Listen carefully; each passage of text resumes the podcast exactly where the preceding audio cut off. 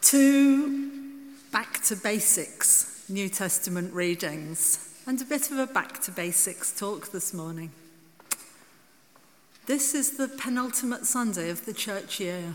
It's the end of ordinary time, or no ordinary time as we've called it at St. Luke's. The old year is passing, the new one about to start. A new phase of church life, a change of seasons. There are so many changes happening bringing so much uncertainty and anxiety. The general election, Brexit, our relationship with the rest of the United Kingdom, and indeed the rest of the world. But we all face change all the time in our personal lives and in our church family. On one hand, we're looking forward to John Mackenzie becoming our vicar in January and bringing all the changes that he's bound to bring, even though we might not you know, be thoroughly certain about them. And today we're sad to be saying goodbye to our lovely sister Helen, who's leaving us for a new life in Hampshire. We'll miss you, Helen. There is, however, a big difference between the changes we choose to make and those that are forced on us. For many of us, change is a fearful thing. We like stability and certainty, and we worry about what change will bring what we will lose. But there are ways we can choose to change, to take back control, as our politicians like to say. Over the past 22 weeks, we've heard many different voices talking about the changes brought about by the climate crisis and sharing their reflections on it. Martin gave us a hazelnut, which I still carry in my pocket and spoke of the wisdom of Hildegard of Bingen and Julian of Norwich. We've heard about St. Francis of Assisi and St. Greta Thunberg.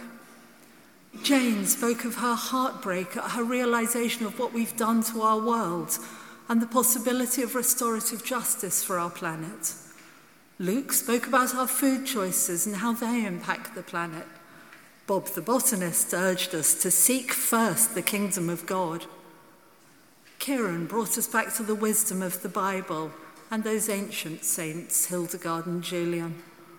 All shall be well, and all manner of things shall be well.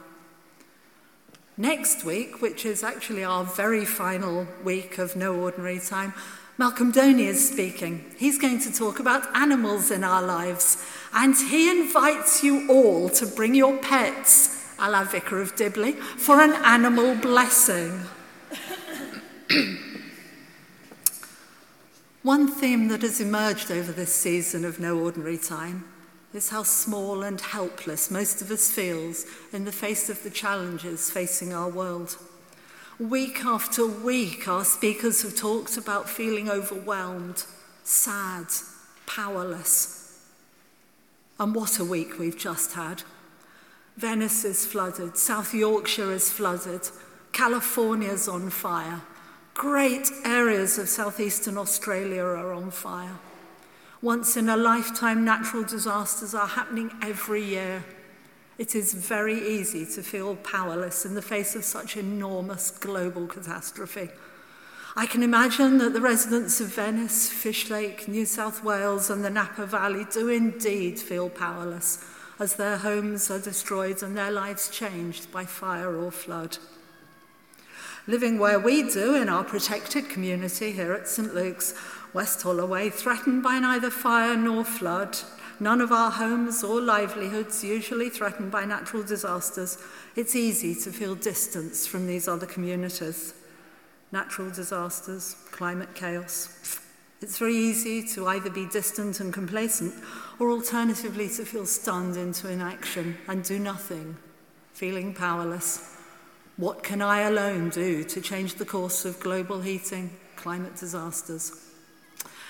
But Karen reminded me last week of the proverb rather light a single candle than curse the darkness. And we do have power, and we are not alone. We all have tremendous power as consumers. Our money is our power.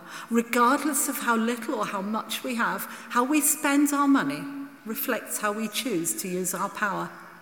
And there are some things that every single one of us can do.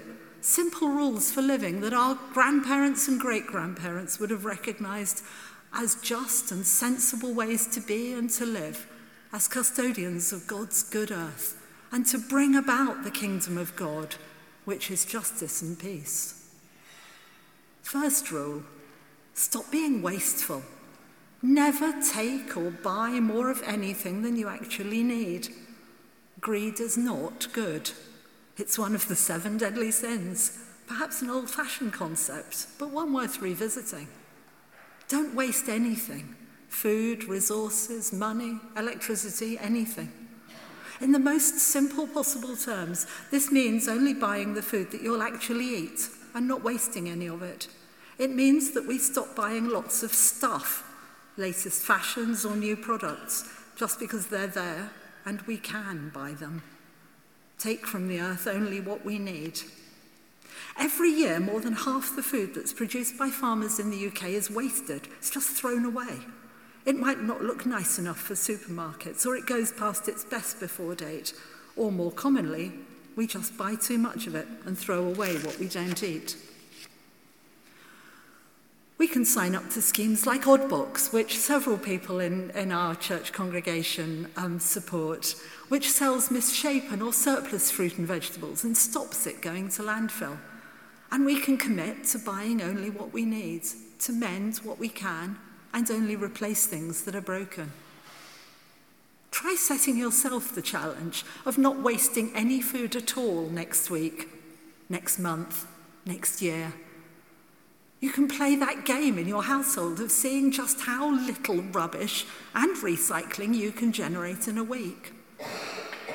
The less we waste, the better our beautiful planet will be able to sustain all its beautiful people. We don't need to exploit natural resources as we have done. We can simply choose to change and to live more lightly on our planet. And the second rule never knowingly cause harm, whether that's to other people or to our planet. As our first reading reminded us, we are commanded to love our neighbour as ourselves. And the story that Jesus told to illustrate this is the story of the Good Samaritan who went out of his way giving time and money to help a complete stranger. He chose to be inconvenienced to help a complete stranger. Who is my neighbour? Surely all the peoples of the world. How much inconvenience will I accept to help my neighbours around the world? It might be inconvenient for us, Quite actually, it will be inconvenient for us, but quite honestly, our convenience has been prioritized for so long above everything else that it's time to rethink. What does it really look like when we put into action the command to love our neighbour as ourselves? We all know that air travel is appallingly damaging to the planet, its climate, and its people. Some people have no choice about flying, but most of us do. Will we accept the inconvenience of giving up flights? Or will we just shrug and say, one more won't make any difference? We can choose to stop flying for leisure. Will you do this for your neighbour? We can also choose to avoid food that's been flown across the globe. Last week, I was staggered that there were apples from South Africa in the shops at the height of the UK apple season. Buy locally and seasonally. Don't fly food around the world that we can grow here. Buy organic if you possibly can afford it, not because it's better for you, but because it's better for the planet. Under this rule, I'd also include the notion that we shouldn't knowingly enable other people or organisations to do harm. If you've seen David Attenborough's latest series, you'll have seen the appalling devastation caused by forest clearance to make way for, make way for palm oil plantations. What David Attenborough didn't mention was the types of food that contain palm oil. Cakes, biscuits, breakfast cereals, cereal bars, sweets, chocolate, ice cream, crisps, other snack foods. Do you notice anything about these foods? None of them are actually essential foodstuffs. They're all nice to have, but nobody will go hungry without them. And yet, and yet, vast areas of rainforest are being cleared to produce palm oil. The environmental devastation is massive. And of course, the rainforests have a role in stabilizing the global climate. Destroying them just makes fire and floods on the other side of the world so much more likely. And all this just so we can thoughtlessly, needlessly, mindlessly buy food that's not actually nourishing but fueling the obesity crisis. And we could so very simply stop by just refusing to buy products that contain palm oil. It's inconvenient, but we could do it for our neighbour. We have the power, individually and collectively. We could also accept the inconvenience of stopping using suppliers that do harm by failing to pay appropriate levels of taxation or pay all those uh, delivery agencies that fuel the gig economy, bringing our online purchases to save us a little bit of money or the effort of visiting a real shop. So many of us simply look for the cheapest option, find an online supplier which sells it maybe for £2 cheaper than our local shop. We click and pay, get it delivered by somebody who gets paid a pittance for, per delivery. So little that they need to rely on food banks and we spend the two pounds we've saved on canned food for the local food bank. Why don't we just buy locally from a shop that properly employs people paid a living wage? There is so much we can do by changing our habits, by choosing to change, choosing to be just a little bit inconvenienced, taking small everyday actions. It is, of course, in the interests of the big business that do harm to make us feel overwhelmed and powerless and to stop us from taking any action at all. They're very happy for us to tell ourselves the lie that we and our actions are insignificant. And to be honest, the sheer number of things we can do is daunting. But remember, rather light a single candle than curse the darkness. Any action, no matter how small, is better than no action. And we are not alone. All over the country, all over the world, groups of people like us are having the same conversations that we are. How can we live better lives? Tread more lightly on the earth, minimize the harm that we do the planet. How can we bring about the kingdom of God? It will require courage shaking ourselves out of our complacency, rejecting the lie that we're powerless. Each new church year begins with Advent Sunday, when we start again to anticipate the coming of Christ at Christmas, the light of the world coming in these dark times. We are not alone.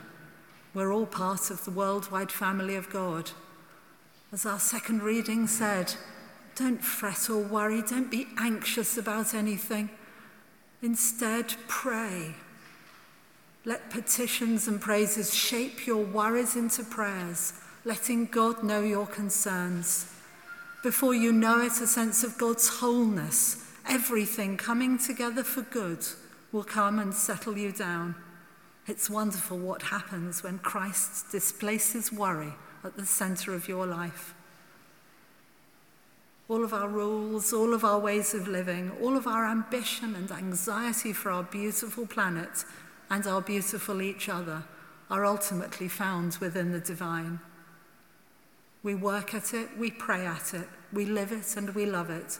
We do everything we can to follow the rules of a good life, which looks out for each other and our planet and we rest secure and, and safe in the certain knowledge that in the end, God looks out for us too.